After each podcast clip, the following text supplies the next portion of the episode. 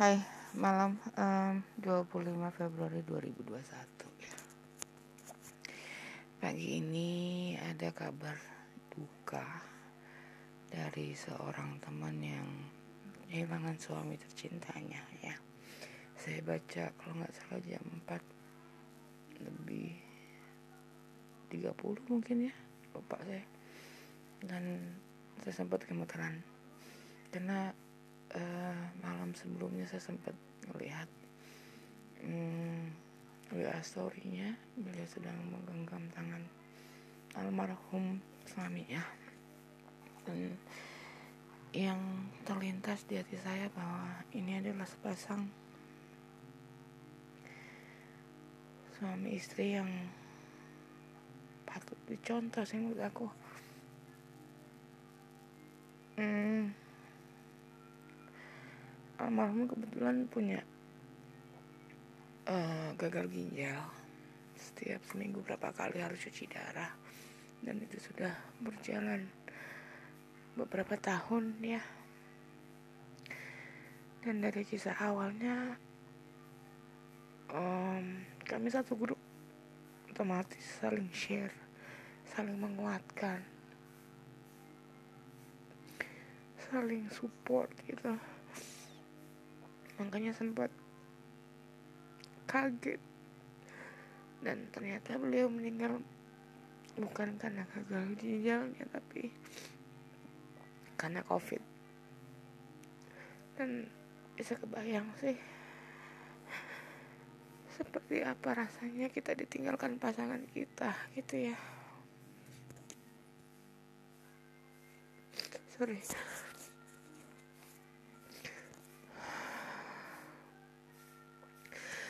di luar kedengaran orang sedang mendengarkan wayang ya. Kalau sudah kita ngomong wayang otomatis ya seperti hidup kita gitu loh. Kita tinggal ngejalaninnya apa yang harus kita jalani harus kita jalanin. Terlepas itu berat banget atau manis banget ya harus dijalani melarikan diri dari masalah itu bukan penyelesaian. Uh, berita duka itu menjadi pembuka uh, hari ini ya. Dan mudah-mudahan almarhum uh, diterima di sisinya. Kemudian keluarga yang ditinggalkan juga bisa kuat. Tapi saya yakin teman saya ini benar-benar kuat kok. Kuat. Cuma kalau memang masanya sekarang dia harus menangis mencoba untuk mengikhlaskan memang beliau butuh waktu. Entah berapa lama tapi saya yakin beliau kuat. Karena dari dasarnya secara fisik pun beliau kuat. Teman-teman ada kalanya kita itu harus bisa memilih teman ya. Bukan hanya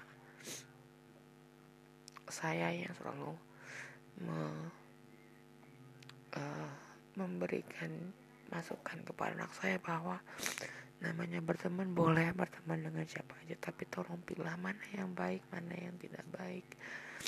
Memang mungkin kelas 5 SD belum bisa sepenuhnya menilai mana yang baik, mana yang tidak baik. Dan ini pun akan terbawa nanti sampai dia dewasa, sama seperti kita ya. Kita sih nggak pengen, uh, artinya punya teman yang baik di depan, nggak nggak baik di belakang. Terlepas itu yang terjadi ya masih ada sisi pembelajaran di dalamnya ya bagaimana kita mengatasi bagaimana kita um, memilah kemudian memilih teman yang baik sehingga kita bisa dibawa ke arah yang baik. Seperti itu. Hari ini ada beberapa kejadian yang entahlah malam ini saya akhirnya jadi melo aja gitu ya. Uh, pertama emang bawaan haid saya lagi nggak enak. Di badan juga nggak enak gitu ya. Emosinya juga lagi naik turun tapi ada satu uh, entah. Saya nggak pengen mempercayai apa yang yang terlintas di hati saya di benak saya gitu. Tapi mudah-mudahan jangan sampai kejadian lah gitu loh. Kalau bisa sih merangkul uh, teman-teman yang sudah dekat. Jangan sampai kehilangan mereka sedikit atau banyak pasti semua orang punya porsi dan punya punya punya efek tersendiri untuk saya pribadi ya. Uh, dari yang cetek-cetek aja ada yang sedang sampai yang sangat mendalam itu pasti ada pasti ada. Dan setiap orang pasti berubah. Enggak mungkin seseorang itu hanya di situ-situ aja apalagi kalau sudah berhubungan dengan masalah ya. Karena bisa jadi orang yang sesuatunya tadinya kita sejalan karena ada masalah yang baru akhirnya uh, berseberangan. Tapi sayangnya kadang-kadang ketika berseberangan itu kita sudah tidak bisa lagi menjaga inti dari apa yang namanya persahabatannya. Um, entahlah. Mungkin saya memang terbawa emosi dan memang saya orangnya seperti itu. Saya tipe-tipe orang yang kalau ada masalah tuh bisa saya pendam. Bagus saya keluarkan. Ayo kita selesaikan sama-sama gitu loh insya Allah saya masih bisa diajak ngomong. Jadi kalau orang berpikir bahwa Perinda jangan ngomong gini ya jangan ngomong gitu ke sana ya. Bukan saya mau mencari masalah nggak tapi saya ingin segera mendapatkan penyelesaian dari sebuah masalah. Kenapa? Karena kalau berlarut-larut saya paling nggak suka seperti itu. Dan uh, ada sebuah pelajaran besar hari ini di mana uh, saya sadar bahwa saya sudah banyak berbuat tidak adil untuk teman-teman saya gitu ya. Terlepas itu yang saya sengaja maupun yang tidak saya sengaja uh, memang kelihatannya tidak adil gitu loh. Dan untuk itu saya pun enggak sungkan untuk meminta maaf kepada mereka yang mungkin pernah merasa saya tidak adil kepada mereka. Tapi terlepas dari itu saya selalu minta dengan teman-teman untuk tolonglah saya juga manusia biasa yang punya banyak keterbatasan. Saya harus ngurus anak saya sendiri yang belum pelajarannya belum psikisnya uh, kemudian ya segala macam sendiri. Karena saya single mom ya. So kadang-kadang apa yang sudah di ujung mulut pun itu tidak tersalurkan melalui jemari saya. Dalam uh, menyusun kata uh, di dalam sebuah grup gitu ya, karena kita kan berteman banyak teman gitu ya satu satu kelompok satu grup seperti itu. Dan saya pikir untuk kata-kata tolong ingatkan saya itu bukan baru hari ini saya ingatkan kepada teman-teman bahwa saya sudah sering mengatakan itu kalau ada yang salah tolong saya diingatkan. Itu udah udah terlalu sering sih ya. Makanya itu yang sedikit membuat saya kecewa ya. Tapi ya sudahlah. Ini pelajaran banget buat saya. Bahwa ya itulah. Nggak boleh terlalu egois ya. Tetap harus memikirkan um, kepentingan bersama ketimbang harus mementingkan kepentingan sendiri dan uh, harus lebih banyak belajar sih. Pertama adalah bersabar gitu loh. Karena saya orangnya emang kayak petasan sih. Jujur saya orangnya kayak petasan. Ya, ketika masalah itu disulut saya pasti langsung teng langsung naik langsung langsung rame gitu. Tetapi bukan berarti saya orang yang tidak bisa diajak bicara. Dan kalau misalnya ada seseorang yang minta mbak ini jangan diceritakan ya tapi saya punya pertimbangan-pertimbangan tertentu. Bukannya saya tidak bisa menepati janji tetapi alangkah baiknya kalau misalnya ada dua orang teman yang sedang berbeda argumen gitu ya kemudian situasinya udah nggak enak. Saya tuh pengen udahlah masalahnya kan nggak nggak seberapa berat sih kalau menurut saya tapi entah kalau menurut orang lain ya. Karena saya di sini hanya mencoba untuk netral nggak ke kanan nggak ke kiri gitu loh. Tapi kalau itu pun disalahkan ketika saya ingin kembali membuat uh, kedua orang teman ini tidak saling uh, apa istilahnya ya menjauh. Bahkan benar-benar sudah tidak mau tahu istilahnya pengennya sih udahlah kalian balikan aja kenapa sih? Gitu loh. Dari awal kenalnya baik-baik kenapa tidak ada maaf untuk memaafkan uh, mengikhlaskan kalau memang ada sesuatu yang gak enak tuh cobalah dibicarakan baik-baik gitu loh. Jadi ini mungkin uh, salah satu yang membuat orang lain gak suka sama saya. Tetapi agar teman-teman tahu saya tidak pernah mempunyai niat untuk mengadu domba tidak Bahkan saya ingin merekatkan antara satu dengan yang lainnya yang sempat renggang.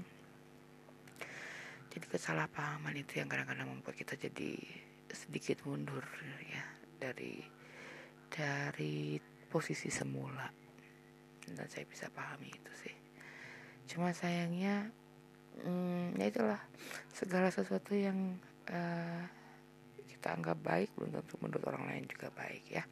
Tapi pernah saya share untuk uh, ke seorang teman yang saya anggap dia juga netral ya. Dia bilang uh, enggak sih enggak salah.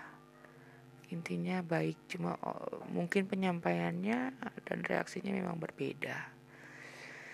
Jadi ya sudahlah belajar ikhlas aja. Intinya saya tidak ada niatan untuk mengadu domba bahkan ingin mendekatkan kedua orang yang pernah dekat bersahabat baik. Dan yang ketiga malam hari ini. Anak saya hari ini emang agak-agak hmm, lagi susah ditoto ibaratnya ya. Uh, main sampai sehabis maghrib dan dia sudah di rumah alhamdulillah. Artinya dia tidak main malam ya karena biasanya jujur dia main sampai bukan main sih tapi dia ke tempat wifi sampai jam 8 sampai jam 9 malam. Saya berpikir sudah berapa kali saya larang? Udah sempat juga kita gontok-gontokan. Dari cara yang halus sampai melarang memang ada salahnya juga di situ ya. Terlalu kasar mungkin menurut anak saya tapi saya waktu itu benar-benar sedang letih dan Allah ini anak kenapa sih kok nggak bisa banget dikasih tahu gitu loh. Dan hari ini setelah maghrib dia memang di rumah. Dia ikut saya ke ATM dan kita beli uh, lauk untuk makan malam habis makan malam dia di rumah gitu. Memang saya ada janji ayo kalau uh, eh, PR udah selesai difoto dan dikirim ke gurunya eh kita nonton. Aku uh, benar-benar tahu uh, anakku tuh suka banget nonton ya uh, alur cerita di YouTube yang benar-benar kayak gitu oke okay lah at least saya aku menemani dia tetapi sebelum itu terjadi dia sempat pinjam HP dan ternyata dia buka Tokopedia gitu loh. Dia mencari sesuatu aku nyari apa sih uh, kak nyari drone dia bilang kayak gitu. Oh buat apa drone? Buat main di lapangan volley di ada di dekat sini ada lapangan volley. Kemudian tujuannya apa? Aku tanya gitu. Aku pengen aja sih main drone. Kayaknya enak. Plus mau namanya anak-anak ya. Dia bilang aku mau ngintipin orang-orang. Dia bilang kayak gitu. Uh, saya ingin menanamkan satu satu hal yang prinsip ya. Satu uh, tidak semua keinginanmu bisa kamu dapatkan saat itu juga. Yang kedua kalau kamu menginginkan sesuatu lalu eh, lakukan dengan cara yang benar. Misalnya, kamu harus menabung, kamu harus menyisihkan uang jajanmu dan lain sebagainya. Terlepas mimimu punya uang atau tidak punya uang, itu yang harus kamu tanamkan. Bahwa apa yang kamu beli dengan uangmu sendiri, itu akan terasa lebih nikmat dibandingkan kamu dibelikan oleh orang lain. Apalagi sampai target orang lain, nauzubillah min ya. Kemudian uh, paling tidak kamu bisa uh, melatih dirimu sendiri bagaimana caranya kamu mendapatkan uang lebih. Dari mungkin kamu membantu mimimu karena uh, ada kalanya gitu ya. Kalau anak saya bersikap manis dari pagi sampai sore dia kebetulan saya butuh sesuatu. Dek ini belikan di sana ya. Oh iya nanti ada kembaliannya. Saya nggak akan segan-segan kok memberikan dia uang lebih untuk jajan gitu loh. Itu bisa dia sisihkan.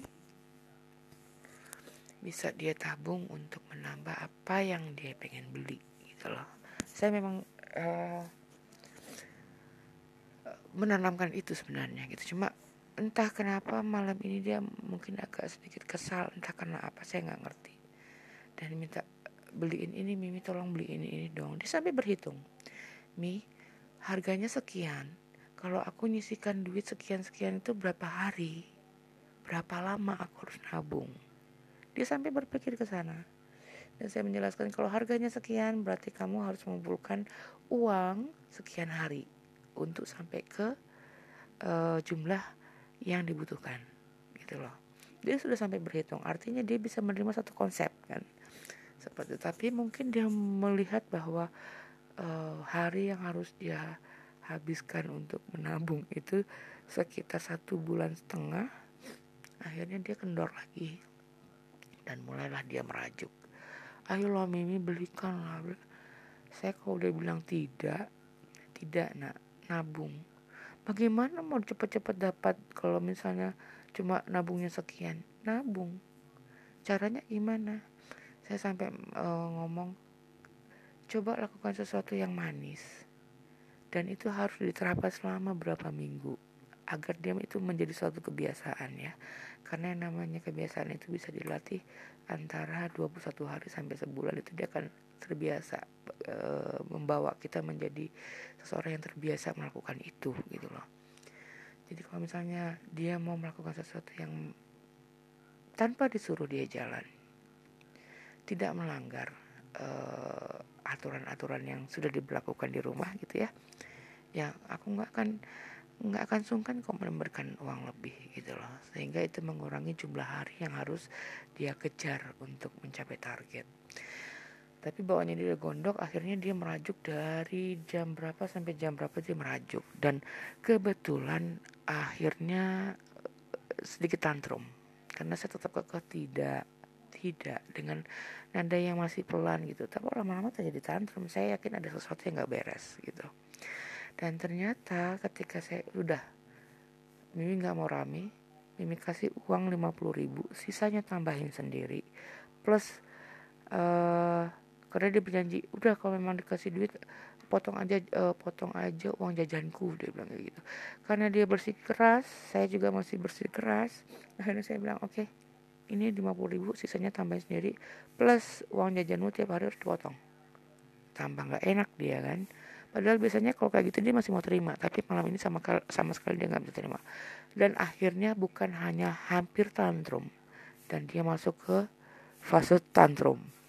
Nah tantrum ini saya lihat kakinya udah mulai digosok-gosok tingkah lakunya udah mulai agak liar gitu ya. Akhirnya saya diam saya diam pura-pura nggak ngelihat dia semakin marah. Maksud saya tunggulah sampai uh, reda dulu kita berdua gitu loh. Ternyata dia semakin marah ketika saya diamkan. Akhirnya saya tanya kakak Tian sebenarnya mau apa? Mimi harus seperti apa dan ada satu bahasa yang bikin saya sempat naik darah. Dia bilang saya itu nggak pengen nonton walaupun Mimi tadi sudah janji mau nonton tapi sekarang sudah malam aku tahu udah malam jadi nggak mungkin kita nonton. Bagus. Kemudian apa yang bikin kakak jadi tantrum seperti ini? Ternyata dia minta dipijet kakinya makanya tingkah lakunya nggak karu-karuan Cuma sayangnya itu tidak terujar dari mulutnya. Mi tolong dong kakiku dipijitin uh, pegel banget. Harusnya seperti itu, tapi dia tidak mengatakan itu. Itu yang membuat saya naik darah. Kamu tidak mengat kakak Tian tidak mengatakan kalau kakak Tian minta dipijat, minta diurut kakinya. Kok sekarang jadi marah-marah? Apa yang membuat kakak Tian sampai seperti ini apa gitu loh. Dan dia tidak bisa menjawab karena memang itu kata-kata itu tidak terucap dari mulutnya gitu loh sampai akhirnya sedikit uh, naik lagi saya saya turun lagi ya udah sini mimi mimi urutin. Ketika saya ambil balsam aku nggak mau yang itu. Aku tahu dia nggak bisa panas yang lupa aku. Dah aku sisihkan aku keluarin minyak kayu putih. Aku nggak mau itu. Kamar sudah mulai agak remang-remang ya jadi dia tidak bisa lihat apa yang aku keluarkan. Dia pikir aku mengeluarkan balsam lain. Aku bilang ini bukan balsam ini minyak kayu putih masih aja rewel kanan kiri kanan kiri. Akhirnya aku bilang duduk di ujung uh, tempat tidur. Aku pijitin jadi pijitin tuh sambil ketawa nahan sakit plus Mimi jangan keras-keras. Jadi serba apa ya ya Allah kok ngudu banget sih le gitu loh. Apa sih susahnya ngomong bebek? Mi kakiku tuh pegel banget deh habis main. Boleh nggak sih minta urut? Gitu loh. Aku sampai aduh gusti paringi sabar paringi sabar sampai segitunya. Akhirnya udah aku uh, urut selesai uh, mi minta minum dong. Oke okay. apalagi. Jadi ada aja yang dia mau. Dan seakan-akan tuh bukan dimanipulasi nggak ya. Cuma ini anak kenapa sih? Kok rewel banget hari ini ada apa? Gitu loh. Sampai mau tidur aja masih balik sana balik sini aku tahu intinya satu badannya kecapean. Jadi emosinya juga bermain.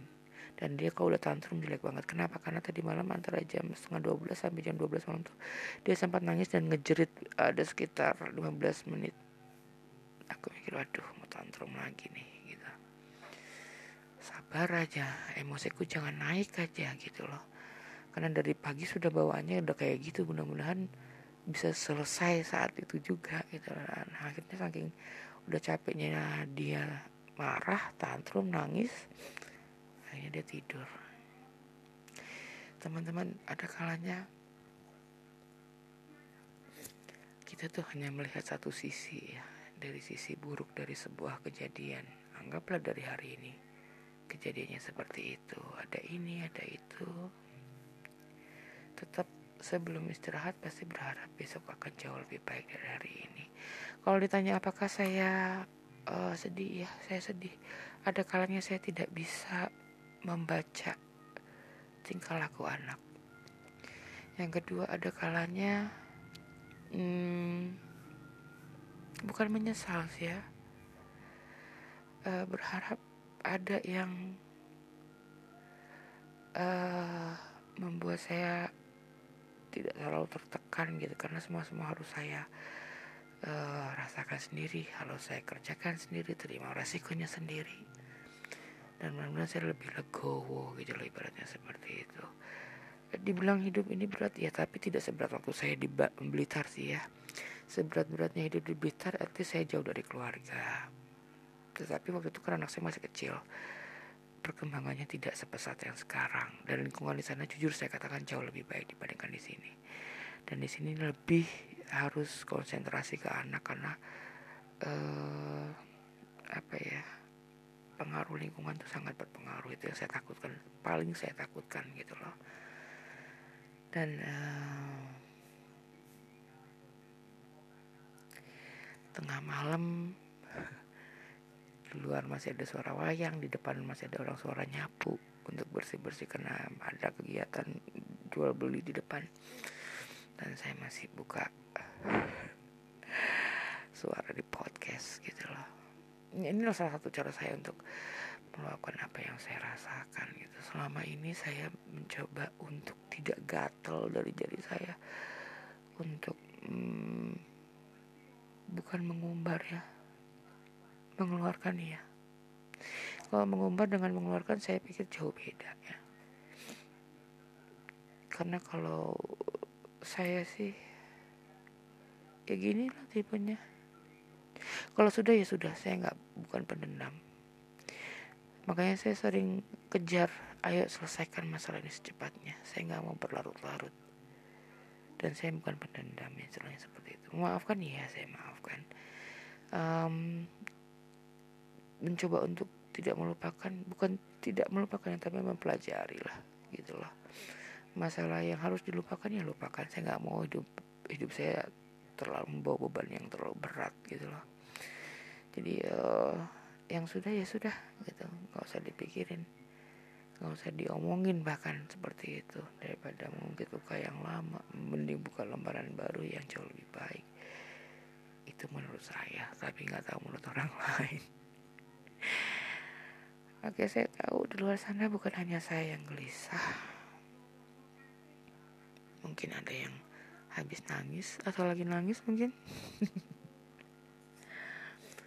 Paling tidak ya ini sebagian kecil dari cerita saya hari ini. Dan uh, besok harus jadi pribadi yang jauh lebih kuat dan siap untuk menghadapi hari. Kenapa? Karena hari demi hari nggak mungkin cobaannya semakin ringan pasti semakin berat. Dan saya bersyukur saya dikelilingi oleh orang-orang yang super super banget.